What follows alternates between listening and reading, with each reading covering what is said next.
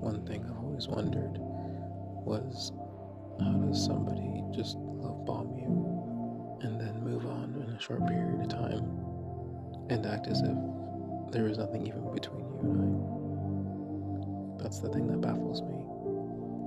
Like you're willing to give everything to this person and they just treat you like an option.